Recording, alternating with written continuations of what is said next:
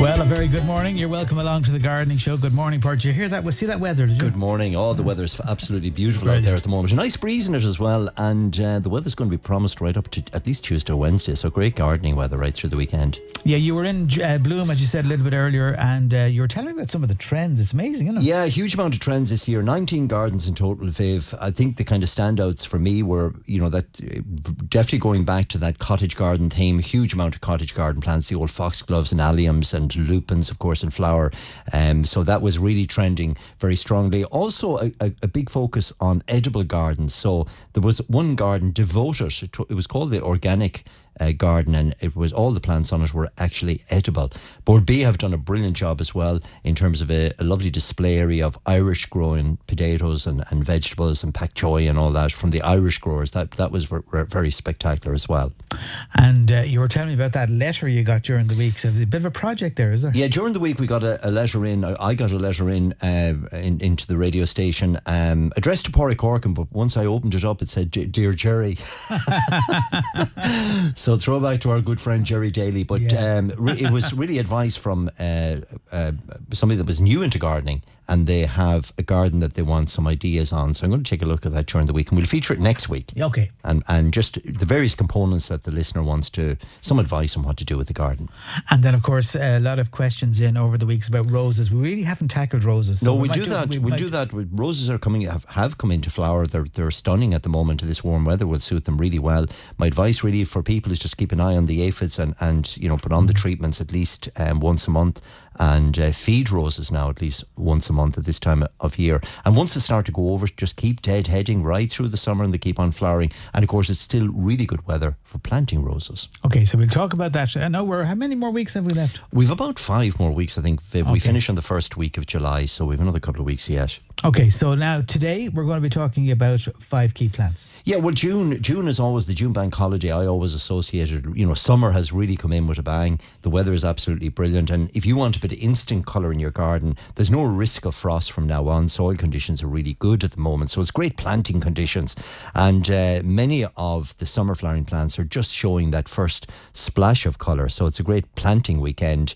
Plants like dahlias, the lovely double dahlias, they're spectacular at the moment. And of course, dahlias are one of my favourite plants of all, because they flower for such a long period, Viv, right up until the first week of November. So even if you just planted a bed of dahlias, you're going to get colour right through to the end of the summer. I brought you in a couple of plants. Here are two of my favourite, and these were featured at Bloom this year. These are the Diascia range, the outdoor Diascia, which are lovely in terms of if you just want to splash a colour in a border bed or rockery. They only grow about a foot in height, but up to about a foot and a half in diameter, and they start flowering now and go right through again until the end of October. So this is an orange variety called Diamond Dark Orange. It's the Diascia, and it comes in this lovely fuchsia colour as well, which is nearly bordering on a purpley red colour. Yeah.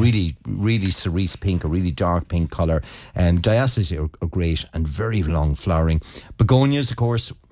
Begonias are great because irrespective of the summer we get, whether it's warm or wet, begonias just continue to flower, and they come in a whole range of different colours, and it's a great time to plant them. If you want something to come back year after year, and again, this was a big feature at Bloom this year, salvias, the perennial salvias, there's a load of different varieties and different colours as well. And they, if you plant now, they're in flower, but they'll continue again right through to the end of the summer.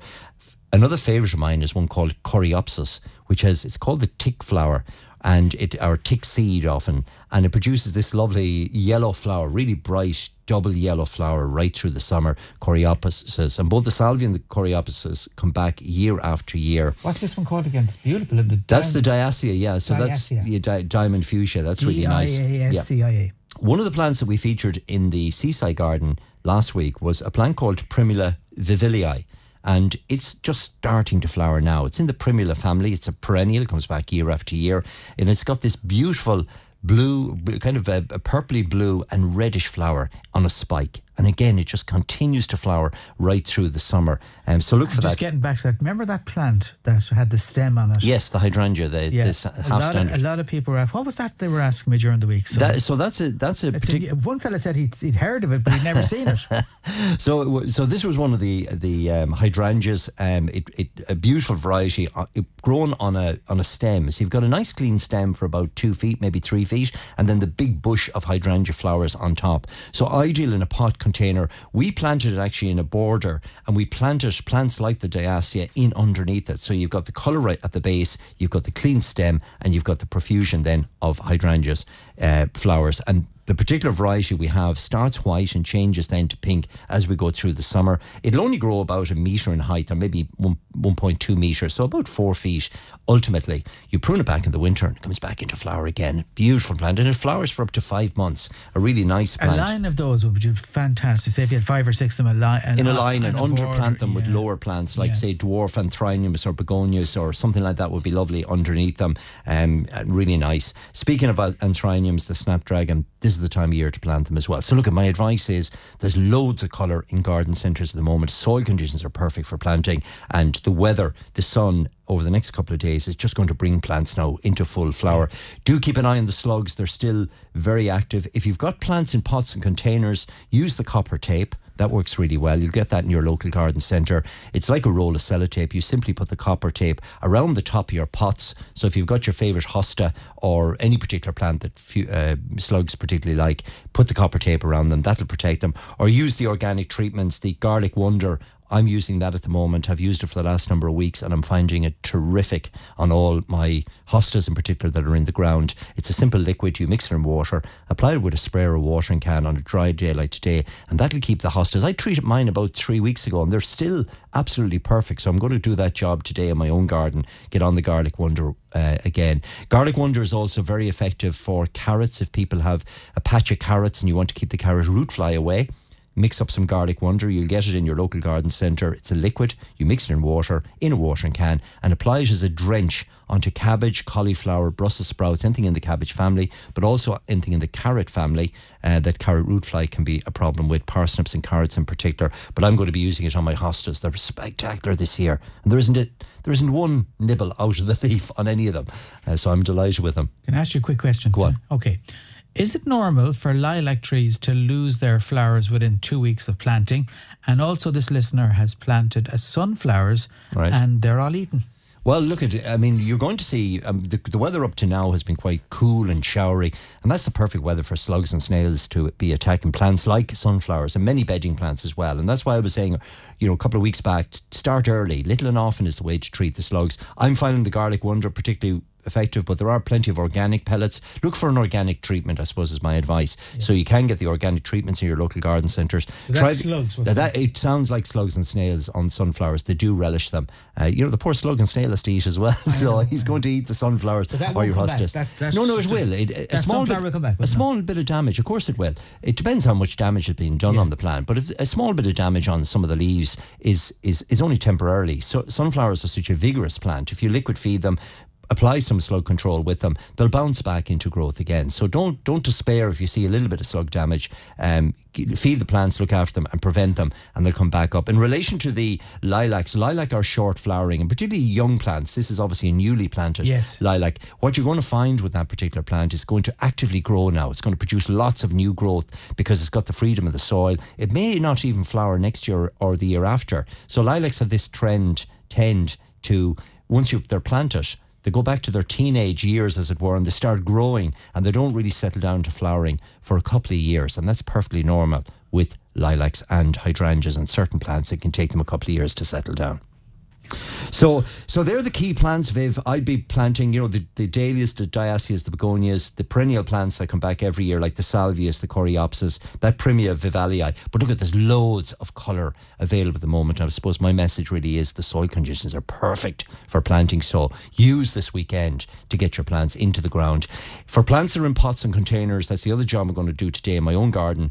I was looking at them last night. I can see the soil separating from the side of the pot. That's a sure sign that the soil is drying out. So I'm going to give everything a really good watering. Remember, when you're watering plants in pots, water the soil, not the plant. So really soak the the compost and really wet it, and use a liquid feed as well. So make sure you look after, so if you've got camellias or you've got anything in pots and containers out in the garden, give them a good, really heavy drench of water at this time of year. Maybe, you know, do it today and maybe repeat it again on the bank holiday Monday, and that should see them through then for at least another week. Okay. And liquid feed, of course. We're into the time of year where plants are actively growing, so anything like tomatoes or vegetables in the garden, start liquid feeding them now, because this is when they're growing, this is when they need their energy, this is, give them their breakfast.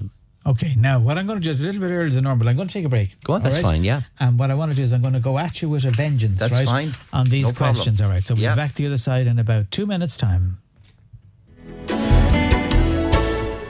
And you're very welcome back after the ad break. Now, let's get straight into pork. Asparagus crowns, they're 2 years old. They grew very high and were cut back last year. Excellent. It's now fern-like leaves are on the sides. Yeah, well, asparagus has that fern-like foliage. So asparagus, you're using the very young shoots. They're normally ready to harvest in April. So basically with asparagus, it's a perennial vegetable. It's one that will live for certainly up to 15 or 16 years in the ground. It does need a couple of years to develop itself, a bit like rhubarb. So I wouldn't harvest it even after 2 years. You'd want to leave it at least 3 years. So what you're doing is really at the moment is liquid feeding asparagus, keeping them really well watered, building up the foliage and building up the strength of the plant. And I wouldn't start cropping those asparagus until next March and April. Okay, I have a picture here, and I just apologies. The picture is not the clearest. It's of a Hebe, I think. Okay. This year, it's a plant of two halves. One side is healthy, the other side has gone pure brown and leggy. So I have two questions: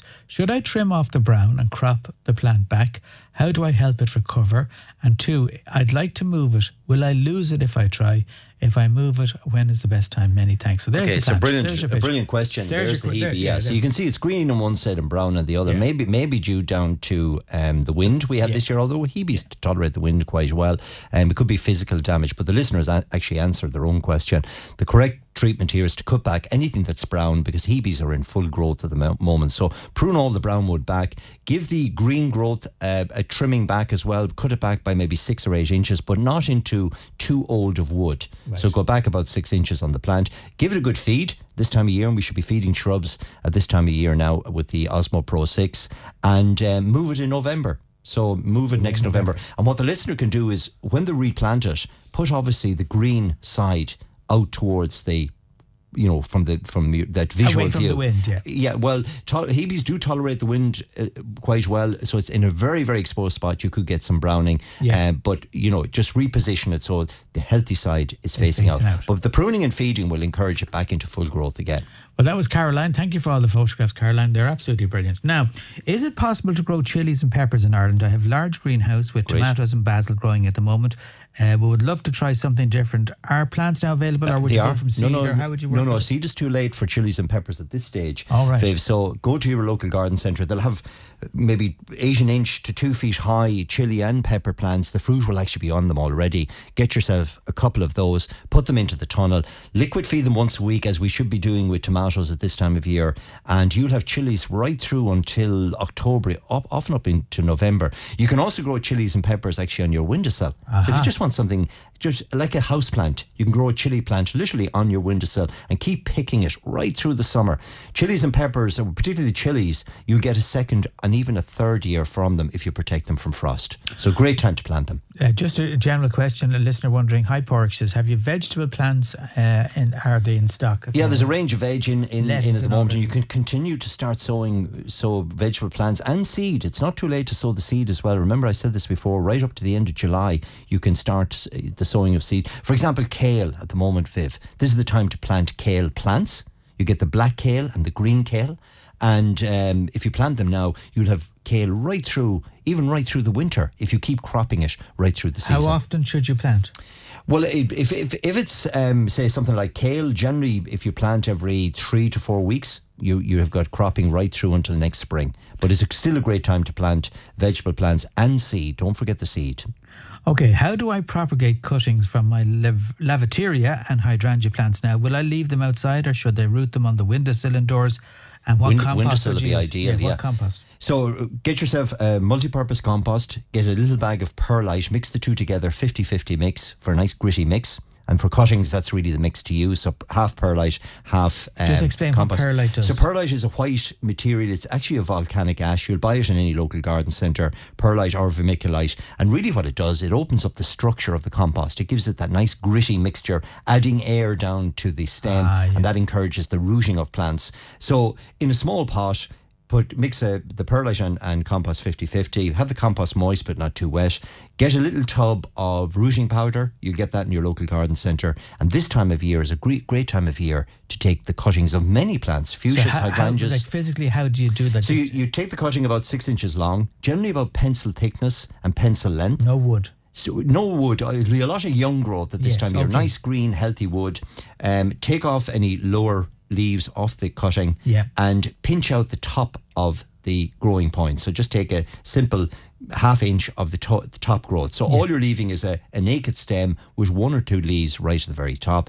Dip them in the rooting powder, insert them into the... Do you cut them at an angle? Or no, you cut them straight across at what we call a node, and dip them into the rooting powder, insert them into the mixture of compost and perlite, and cover with a polythene bag, something like a butcher's bag, for meat bag, the white milky bag. Cover them over with that. Now, in a small pot the size of a coffee cup, you'll fit 10 to 12 cuttings, no problem. You can actually have them quite close together and pop them on your windowsill. It's a perfect place, or in your greenhouse, or in your tunnel, somewhere bright, sheltered, sheltered from the wind, and they'll root in about 6 to 8 weeks. Wow. It's a great time to take cuttings. Now, a listener has begonias in a tunnel. How to tell the difference between the trailing ones and the upflight ones? What do you think? It does, yeah. So, the listeners nearly answered it themselves. Yeah. So, begonias come in two types. You've got trailing begonias, which are super for window boxes, hanging baskets, or say you had a nice raised bed and you wanted something to cascade down over the bed. The trailing begonias are absolutely brilliant. And you'll get them in your local garden centre as plants now. Look for the variety Illumination. They come in a whole range of different colours, and they're absolutely spectacular. And as I said with begonias, irrespective of the summer we get, whether it's warm or wet, begonias continue to flower to November. I mean, right up till the really hard frost, so they're well worth investing in. The listener will know the difference simply because the trailing ones have these arching branches. They're lower to the ground. They'll have a more cascading habit.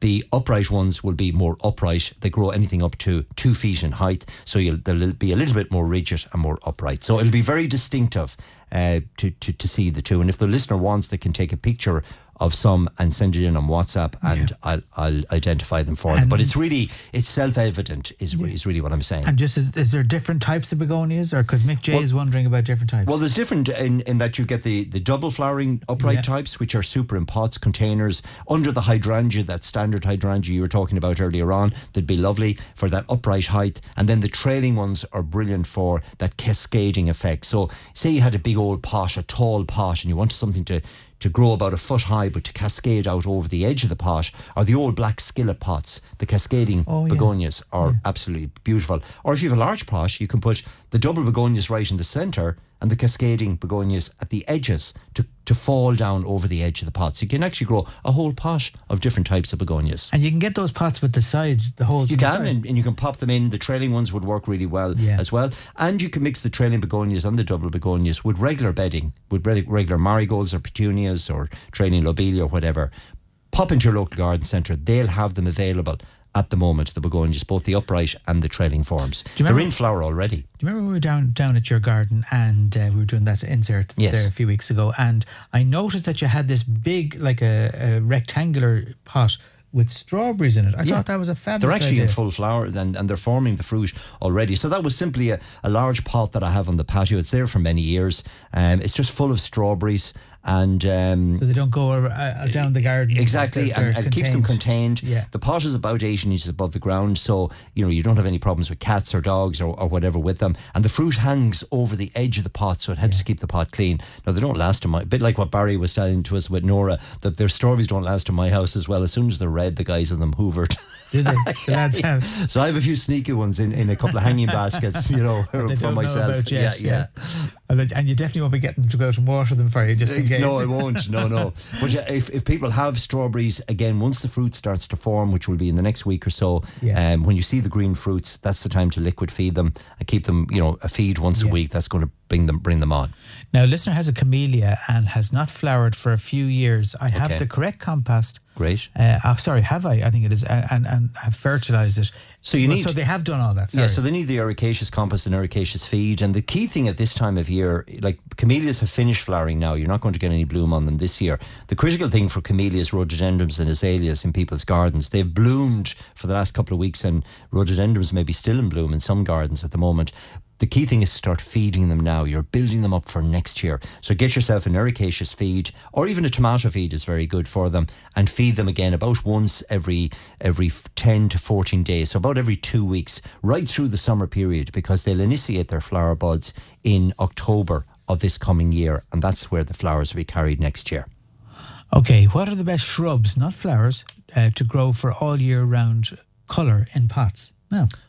All year round colour. Shrubs. Not well, flowers. Some of the evergreen shrubs, Pittosporums, for example, are a fabulous family of evergreen shrubs. I have quite a good few of them in my own garden. There's a lovely one called Tom Tom, which is beautiful at the moment. It makes a big ball of purple foliage, but at this time of year, the young growth is this beautiful apple green colour. So you get that contrast between the light green of the new growth and the really dark purple of the older foliage. So they're lovely at the moment. I also have Pieris katsuru, which is beautiful at the moment. It's got a beautiful red foliage. And again, it's an evergreen shrub as well. There's lots of lovely evergreen euonymus. Parahebe is a lovely one if you want something small, evergreen leaves and white flowers that start now and flower right through to the end of the summer. My advice really is pop into your local garden centre. There's loads of really good. There's a lovely Hebe called Hebe Pagii, which has got bluey green leaves, very low growing, white flowers in the summer, and beautiful, say, in a rockery or in a large pot if you want something to cascade out over the edge. So my advice really, there's lots that the listener can actually put in. Sorry. I had to get my microphone up. Margie is on. She said, is it possible to grow dwarf dahlia plants? They flower for so long, but I can only sow my plants in pots and tubs on the patio. Yeah. So I need shorted dwarf plants. Will they flower until September? They will. As we have a family occasion. Oh, they'll be spectacular in September, Margie. So go for the dwarf dahlias. They actually have started flowering. So pop again into your local garden centre. The dahlias are absolutely spectacular at the moment. There are varieties that will only grow a foot in height, but fill out a foot in diameter. So 3 or 4 in a pot will work really well. And by September, dahlias are probably at their very best because they flower till November. So as long as Margie deadheads them, takes off the old flowers, keeps it liquid fed and keeps the slugs off them. So again, if they're in pots, use the copper tape around the edge of the Margie and you won't have any problems with slugs and you won't have to put any pellets down or anything like that. So get the dahlias in this weekend. How do I get rid of mare's tail on stone? Well, mare's tail, look, mare's tail has been round sort of prehistoric times. It's been, the traditional weed killers like Roundup are not effective on it because it's full of a thing called silica. So if you ever pull mare's tail, it's kind of sandy, nearly gritty in texture. Yeah. So the traditional weed killers don't work on it. If you want to use a weed killer, the one that you'll find effective is Dicofar, which we normally use on the lawns. Yeah. But to be honest, I have a bit of mare's tail in the garden and I get out the garden hoe to it and I just keep hoeing it back, and you eventually it'll start to weaken and diminish, and you'll always have a little bit of it, but if you keep on top of it you can keep it maintained. So the Wolf garden hoe is my favourite implement in the garden, and it'll be going for a spin this weekend. I can tell you that. Again, it's a Wolf garden hoe, so it's a garden hoe that's made by Wolf and it's German made. Yeah. I have it at least 16 years. Yeah. Same. It's a head and handle that just slots in together, and it's terrific for controlling weeds in the garden without the use of weed killer. So I use it in the veg garden. So it's actually it just slides over the ground and it cuts the weed just up beneath the soil level. So it scuffles out the weeds in through your shrub beds and borders or things. So and even in gravel, I use it. I have a gravel driveway, as you know, and if there are weeds there, I'll just give it a hoosh of the. And is it on a rotation? No, it's on a simple. The next time you're down there, I'll show it to you. It's roughly the blade is about, I suppose, 6 inches in diameter. It's got a blade at the front and a blade at the back. So as you push it forward and pull it back, it actually cuts the weeds, and it just goes right about half an inch beneath the soil, and it's constantly cutting the weeds at that level. So you just push it mechanically. It's a great way to get your 10,000 steps in. It's a great workout, but it's not too physical. When I was in the Mallow Show, I brought it with me. I was in the Mallow Show last weekend. I gave 3 talks, and I brought the Wolf garden hole with me. 16-year-old.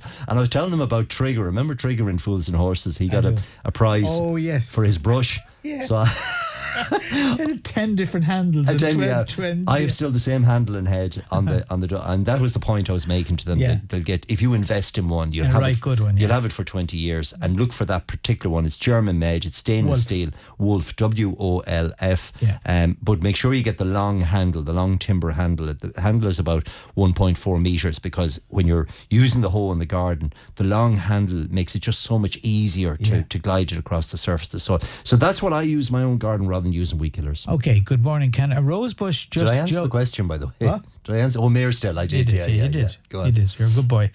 Good morning, can a rose bush just Joey be moved now? No. So the moving of plants, if you've got plants in pots and containers, yes, you can. There's no problem. Give them a good heavy soaking and transplant them. That's no problem. But plants are actively growing in the soil. If you lift them now, you're going to disturb them and damage them. So leave them alone until November. So enjoy just Joey. It's a beautiful orange, kind of a burnt orange colour. Really nice variety. But my advice is to leave it until November. Prune it at that time of year and transplant it. Okay, I'm looking to sow a new lawn at my new home. It's approximately 400 square yards. Wow. Yeah. Now, what is the best lawn seed mix to use and any special treatment needed? Is this a good time to sow lawn seed? And what other things would somebody, like you've obviously got topsoil or whatever, put down on the grass, but like is there anything to sort of, say, pre-prepare it? Yeah, so the first thing is make sure that the if there's any vegetation there, any weeds, grass, weeds that are there, get rid of those first of all, because you don't want to be just digging and burying those up. They're just going to come back through the lawn again. So try to get as much of the existing vegetation eliminated. You could use the Weed Free 360. That's a proprietary weed killer that can be used that doesn't contaminate the soil. Okay. So it'll kill any grass and weeds that are there, because generally they're too heavy to hoe out, or it's particularly in this area, it's 400 square metres. It's quite a large area. So apply the Weed Free 360. Again, a day like today would be ideal. That'll control and kill off any existing perennial weeds that might be there. Dig over the soil or rotivate the soil. Make sure that you firm the soil down and take out any debris. So if there's any old stones or bits of wood or bits of roots, rake those out as much as possible. Make sure the soil is firm. So when you walk on it, you leave a footprint, but you won't be sinking in any one area. Yeah. And generally when you're raking the soil, you're treading on it and pushing it back down again. So make sure the soil is firm underfoot. Then put in a pre-seeding fertilizer. So Osmo Pro 1, it's a granulated feed. You shake it onto the bare soil and then put in the lawn seed. And the reason we put the fertilizer at the same time now, that at exactly the same day, so you can do all of the pre-fertilizer and the sowing of the seed on the one day, and you simply rake both into the soil and stand back, and hopefully you get a shower of rain. But the temperatures at the moment, lawn seed will germinate in about a 7 to 10 day period. So if you can get your grass sown now. And the critical thing after that is once it's about 1.5 inches high, you need to get the lawnmower out, because grass is like the branch of a tree. It'll keep growing vertical, upright, until you top it, until you take the head out of it. So when you look at a newly sown lawn, it looks actually quite bare, even though you've followed the correct planting instructions. Yeah. But until such time as you actually mow the grass, it's a thing called tillering. The tillering of grass, where it actually starts to rebranch. And so what the lawnmower is effectively doing, Viv, is pruning the top of the grass. So once it's about 1.5 inches, stick on your grass box onto the mower, go out and give it a trim, and trim it then every 10 days, because the more you trim it, the thicker it gets. It also suppresses any weeds. Yeah. Any weeds, because weeds will naturally germinate. There'll always be a certain amount of weed seed there. And if you allow those, so people tend to sow the lawn and then leave it for about a month. But the problem is the weeds are germinating and the lawn is getting tall and leggy, and it's not beginning to tiller or fill out. Yeah. So regular trimming, and that's it really. It's a great time of year. Afterwards, say in the first month? Well, you've already put in the pre-seeding fertiliser. Right, okay. There's enough fertiliser in that to feed it for 6 weeks. Yeah. So if we sowed today, I wouldn't be feeding it again until probably the end of July. You could give it a second feed again. Again, the Osmo Pro 1 would be ideal. And really what we're doing is we're building the lawn up to be really strong before we get into winter. Like the kids can play on it by August. I'll tell you what I'm going to now, because we've been at this for a while. I'm going to take a little break. Yep. Okay, and then we'll come back with the final part. Loads of questions in actually on WhatsApp, so we'll get to those when we come back. No, you're very welcome back to us, Porrick, and we're going to get straight into these questions. So help me with my roses. Helena says, look at that, look at the roses. Yeah, the two rose pictures there. So one rose is actually quite okay. There's lots of new growth and foliage on it, and Helena just needs to just to feed that particular rose. The second rose, go to the second picture, Viv. Hang on a second. The second picture, the rose has been, definitely the young growth has been damaged, and it looks to me like it could be a little bit of weed killer damage that might be on it. But so there's mulch all around it. There's mulch all around it. There's bark mulch there as well. Quite a lot of dead wood on that particular rose. So I'd remove all the dead wood, Helena. There is young growth starting, and if you feed them now... Which is the young growth? Is that the red stuff? That's the red growth. Okay, roses, get rid of all the other stuff on the outside. Yeah, many roses have that beautiful red foliage as they kick into growth. But look, we should be feeding roses at least once a month, Helena, so I would feed that now, maybe feed it in about 3 weeks time again, just to give it a second boost. But it's not too late. I mean, there's plenty of time for roses to come into flower yet. So basically get rid of all the dead wood, feed it, and then the first one, and the first one, same thing, even though that's well ahead of the second picture. So that's it. Okay, that sounds good. Yeah. And I love the mulch, actually. The mulches are really good. It just keeps it tidy and clean and weed. Yeah. And now let's have a look. What did you recommend for cabbage being attacked? I couldn't catch the name of it. Oh, so I was talking about the garlic wonder, particularly for the cabbage root fly. But there's also, you can get a particular treatment for cabbage root fly and carrot root fly. It's made by Hege, I think, if memory serves me right. But it's a liquid, and you just mix it in the water and drench it onto the soil. But the garlic wonder works really well as well, and I would put that on both carrots and cabbage at this time of year. I think we probably covered this one. When can I treat my new lawn for weeds? It was sown 4 months ago. Well, if you're mowing it on a regular basis, that will eliminate quite a lot of the upright weeds. 4 months sown, the lawn will be in tip-top condition now. It'll be quite hardy. So you can safely use the Dicofar or any lawn treatment. Now, do remember, the bees are visiting the flowers, so if you could leave the treatment for, leave it on for a couple of weeks yet, maybe until the end of June before treating them. Wait for all the lawn weeds to finish flowering. Well done to Paddy Corkin and the staff in your centre in Turlock. They are a credit to you, especially the ladies in the woolen mills. Oh, they're terrific. Now, Paddy. Terrific. It's nice to hear that. Now, let's have a look. Ask so that's Paddy, a lilac. Yeah. The name of original sweet, beautiful fragrance, like it's light in colour. Okay. So that's a plant called Syringa vulgaris, or the common lilac. So it's beautiful, lovely pink flowers, and it's fabulous. Are they the leaves there? They're the leaves, yeah. It's really healthy, flowering well. And again, with lilacs, because they're spring flowering, you can do a light bit of trimming back if you want once the flowers fade, and then give it a good feed as well, a high potassium feed like rose feed, and that'll help it flower next year. Okay, so the listener's saying thanks a million for the garlic wonder. They weren't too sure about that. Okay. There. And do I cut back my Montana clematis? Yes, so Montana clematis. So this is Clematis Montana. They've been flowering beautifully for the last month. Lovely pink flowers. And yes, once it finishes flowering, this would apply to all spring flowering plants, Viv. Anything that's been flowering up until June, you prune them immediately after flowering. And Montana is quite a vigorous climber, so my advice is to give it a trim back now, give it a feed, and that'll put on some nice new growth on which it will flower next year.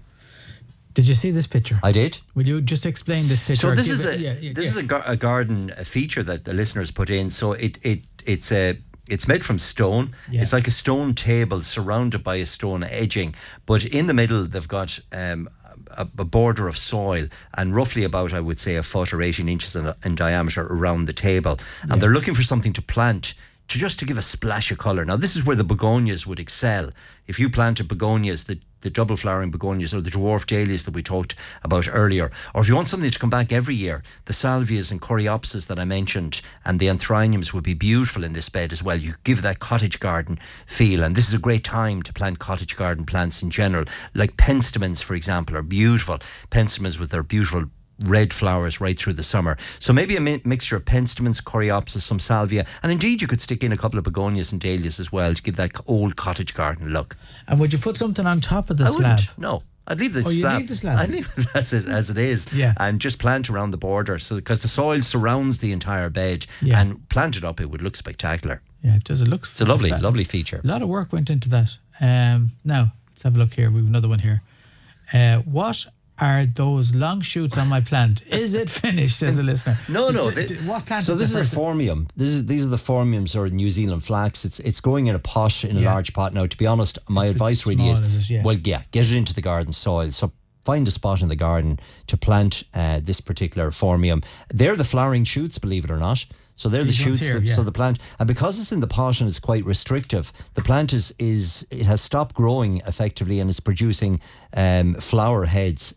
So look, my advice is take it out of the pot, clean it up a little bit. That'll be okay to do, no problem. Yeah, absolutely. Plants in pots can be moved this time of year. Give them a good soaking, dig up the soil, pop them in, give the soil a good soaking after moving them, and they'll be perfectly fine. Give them a couple of liquid feeds and they'll keep on growing. Now we have John has been on. He's got this massive shrub. Do you see that big shrub there? I don't know what type of one it is. Okay. And what's his question? He wants to know how far can he prune it back. It looks like a cotoneaster from here, John. How wide is it? Oh, it must be. What is it, Fabian? 20 feet. It must be 20 feet in diameter. It's in flower. Yeah. If you can go in close to the shot there, you'll probably see the white flowers on it. And that's close as I can get. Yeah, it should bury in the autumn as well. Yeah. Now, the fact that it's in flower, if you cut it now, John, you're going to lose the berries for this year. So if you can, I would leave it alone for this year. Allow it to flower, allow it to bury in the autumn, and prune it back then in early spring. And you can give it quite a hard trimming back. I mean, you can take a couple of feet off this plant and reduce the overall height. And I suppose this is the problem where plants get, if that was trimmed on an annual basis once a year, it would have kept it smaller and more compact. It's on the driveway. It's encroaching on the driveway. And you can see where the green, there's moss and stuff on the so I would leave that until next spring, until next January, February. What are these lighter ones here, that looks like euonymus, that it's covering over, it's smothering other plants around it. Yeah. Okay, so that needs to be done, but not now. Yeah, no, not now. Because you won't get your berries. Yeah. Who else has been here on to us? Let's have a look here now. Good morning, Porrick. Can you name this plant, please? And can I move it? I tried a few years ago, and it almost died afterwards. Mary, let's have a look. Well, first of all, Mary, this is not the time to be moving any plant that's in the garden soil. So leave it at the moment. I wouldn't. It's Regersii, which is a herbaceous border plant. Leave it until again November. So enjoy it for this year. Leave it till it dies back in November. Plants transplant easier November to late February, early March, because they're dormant, Viv. They're effectively asleep. And you remove them at a time of year when they're not actively growing. So ideally, where plants are in the soil, leave them well enough alone. And she also has, Mary has a 4-year-old weeping beech tree. Yeah. It appears to be dead. Yeah, we had this question, I think, a couple of weeks back. That you can see the naked stems there. There's no These ones here. Yeah, there's no foliage on them. Yeah. So you'll know if the stems are dead because they'll be brittle. Once you touch them and just snap them, they'll break off very, very easily. So if there's no green tissue or green wood or green sap, they'll be brittle, and if they are, just trim those off. Beech has been late to come into the leaf this year. I said that before. It's in full leaf now at the moment, so a little bit of fertilizer, a little bit of feeding will help to bring that weeping beech back into good nick. Keep an eye out as well if you've got beech in your garden for white aphid. So you'll often see the white aphid on the back of the leaf of beech, particularly young beech. On mature hedging, I wouldn't worry about it, but if it's young beech that was planted in the last 3 or 4 years, just check the underside of the leaf. It tends to be a white aphid, and that tends to suck the sap out of developing beech, and you need to give it a treatment of Bug Clear just to remove any aphids that might be on it. Check your lupins as well. Lupins are in full flower. Aphids can be a problem. So aphids are green fly, and they can be problematic on certain plants, beech in particular, roses, lupins, and keep an eye out for those and just take some control. The other thing to keep an eye out at the moment is gooseberry plants. It tends to get the gooseberry sawfly in June, so that's a particular caterpillar that basically skeletonizes the leaves of it. Eats all the leaves off the gooseberry plants, and they become completely naked within a couple of weeks. So keep an eye for that, and again, the Bug Clear treatment will arrest that. Now Michelle has been on to us, and she said, I was just wondering, could you ask Porrick about golden palm tree hedging? It's been growing for 15 years, but now it looks like it has burned and is gone brown. What does he think happened, as there hasn't been any bad frost? Does he think it will come back to life again? Yeah, so it's not frost damage, it's simply wind damage, Michelle, and many conifers, Lelandii, golden palms, many evergreen plants. I mean, even that Pittosporum I mentioned in my own garden, that was licked with the wind. Even though it's a wind tolerant plant, it went brown on one side, it has come back perfectly fine again. So my advice really is, you can give the palm tree a light trimming back. Anything that's really brown and dried up, that can be lightly trimmed at this time of year, and again, again, you can apply a fertilizer to them like the Osmo Pro 6 and keep it out. They're 15 years old, so keep it well out to where the branches have spread to at this stage, and that'll help to kick it back into growth again. But there's lots of burning. Remember, we had three, it's hard to remember now, but we had three really wild storms this year that were very damaging on evergreen trees, and it'll always be on the westerly side or wherever the wind was prevailing during those storms. That was an easterly most of it. Well, there you go. It's on the easterly side of it. Yeah, so... I think anyway. But listen, you're not going to argue with me on that. No. Now, hi, Vivenborg. I sprayed my potatoes with bluestone and washing soda, an old remedy, and all the stalks are burned and gone black. Do you think they will come back? First of all, they sprayed... It's Maureen. She sprayed them last Saturday. I had a great crop of stalks until then, she says. Okay, and we did mention the blight warning last week. My advice really, if you're treating potatoes, use the Bayer potato blight treatment. That's specifically for them. Bluestone and washing soda is an old treatment that was used for many years, and the trouble with it is it can be caustic, and if you don't mix it correctly or if you don't use the right amount of water on it, it has that burning effect and can damage the foliage of plants. That's temporarily. So that will come back again. So anything that's gone brown or damaged, just trim that off, Maureen, and give them a feed, and they'll kick back into growth again. What type of soil for hydrangeas? We planted a lot of hydrangeas 3 years ago, and some have done no good at all. Birds were rooting around them, and we thought that was why. We use ericaceous compost. Well, ericaceous, so with hydrangeas, and look, you've got different types of hydrangeas, but if you think of ackle, balmullish, where the soil is acidic, what colour are the hydrangeas? They're predominantly deep pink, red, or blue. Are these the ones on the main road? On the main road, just after the wild ones? No, you're thinking of rhododendrons at the moment. Hydrangeas, flower later on in the summer. But where you've got acidic soil, they tend to be shades of dark red and blue in colour. Round Castlebar in the Midlands, because the soil is limey, they tend to be light pink and lighter in colour. White hydrangeas will hold their colour, actually, irrespective of the soil. So hydrangeas, I suppose what I'm saying is hydrangeas will grow in any type of soil, but their flower colour will change. Hydrangeas, the name means hydro, meaning water. So hydrangeas are they need soil that retains moisture. So they dislike a free-draining soil. They tend to dry out too quickly. They're also a very hungry plant because they're growing from literally nothing to produce these big flowers during the summer. So make sure they don't dry out, and make sure you feed them well. So I normally feed my own hydrangeas at least twice in the year. So give them an application of the Osmo Pro 6 now, and there's no need to wash them just yet, but if we did get into dry weather, give them a good soaking as well. What do you recommend for driveways, the weeds on driveways, tarmac? There's plenty of going to your local garden centre, there's plenty of pat treatments specifically for pathways and driveways. They tend to have a contact and a residual mixture, so it'll kill the weeds and it'll stop them from growing again, and today would be a good day to do that. Just Portuguese laurel hedges, what's the best time to take cuttings? Autumn. I normally would do them in September. October is a good time for hedging in general, and Portuguese laurel as well. Short cuttings about 6 inches long, and exactly how I described taking the cuttings earlier on, with the rooting powder and the perlite and so on. I would like to ask Porrig how best to manage this overgrown heather plot. It flowered in May. It is 20 years old. Would be very grateful for your advice. This is a Cross Malina listener. Isn't that beautiful? It is, yeah. And heather is terrific like this for covering the ground. And now the treatment with heather is very, very simple. You cut it immediately after flowering. So this is one of the kind of late winter, spring varieties. So it flowers, it probably was in flower from March right through till the end of May. And it's actually at the end of May you trim it back. So I would give that a light trimming back, taking off about 6 inches. So get a little hedge trimmers. Now? Yes, now. Yeah. Trim it back, and that'll stimulate new growth. Not too severely, about 6 to 8 inches of growth. Give it a feed, and the new growth that it produces this year will carry the flowers next year. And particularly for young heathers, as soon as they finish flowering, trim them back. Look at this tree here. Yeah, that's a Piscia. What's happened? Wind close out there. Yeah. Have a look. That's a Piscia. It's one of these cone-shaped Piscia, and it's gone brown. Yeah.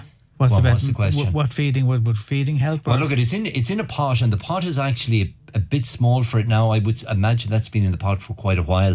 So definitely, it's hungry, And ideally, I would move it out of that pot and plant it into the ground, because I think it's only going to get worse. Feeding will give it temporarily kind of kick to new growth, but it's not going to solve the problem. So really my advice for it is get that out of that pot if you can and into your garden soil, and plant up the pot with something new, a younger plant again. I mean, plants in pots are never going to live forever in the pot. You either have to repot them into bigger pots, or you've got to, you know, put them in for a couple of years, enjoy them, and then move them on into the garden soil.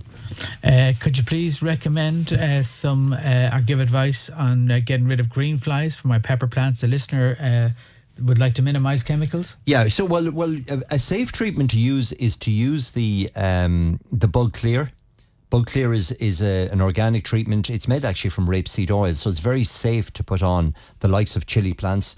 Mix it up in a little watering can or sprayer, apply it to the chili plant, and that'll solve the problem. I mean, the other way you can do it is physically remove them. You can literally just wipe them off the chili plant if it's just one plant. I have a listener here who sent us in a picture of a potato leaf. And look at the black spots on it. Is that blight? No, that's not blight. That's just leaf spot, which is a fungal disease on potatoes. So if you are using the Bayer treatment, that would correct that problem as well. So generally what you'll find with blight is you'll have brown spots with yellow around the edge. The leaf will be quite yellow as well. It'll be sickly in colour, and the growth will start to, you know, it'll start to go back and start to rot. A listener planted basil indoors, and there's a few tiny hopping white insects in the saucer. What could be causing them? Look. Well, look, you're going to get what we call gnat flies, and these are gnat, G-N-A-T, I should say. They're on the compost, and they're generally attracted a bit like fruit flies onto the damp compost. As long as there's nothing on the basil itself, it'll be perfectly fine. I wouldn't bother treating it at all.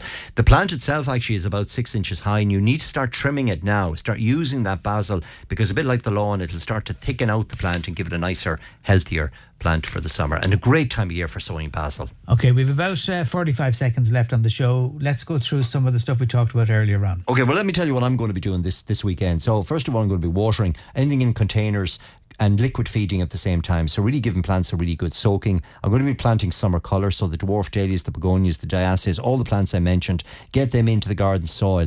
Do up your hanging baskets, window boxes and containers. I'm going to be bringing the garden hoe, the wolf hoe, for a spin as well, because this sort of weather, weeds die away. As soon as you cut them, they die away immediately. So it's a really good time to do that. I'm going to be planting up tomatoes this weekend. I'm going to be using the tumbler variety, particularly in pots and containers, because it's a really good variety to plant. So what else am I doing this weekend? The pruning back of any spring flowering plants that customer mentioned, or that listener mentioned about the clematis, to certainly get rid of those. They're the sort of jobs, Viv, the feeding of plants, planting in particular, planting of colour, and watch for the slugs. Be down with that copper tape. The most important thing, as always, is to get out to the garden. Enjoy it. Yeah. Enjoy your garden. We're back again next Saturday morning. Thanks to Teresa, who looked after us on the phones. Thanks, Teresa. That's where we got to leave it, and we'll talk to you next Saturday morning, just after 9.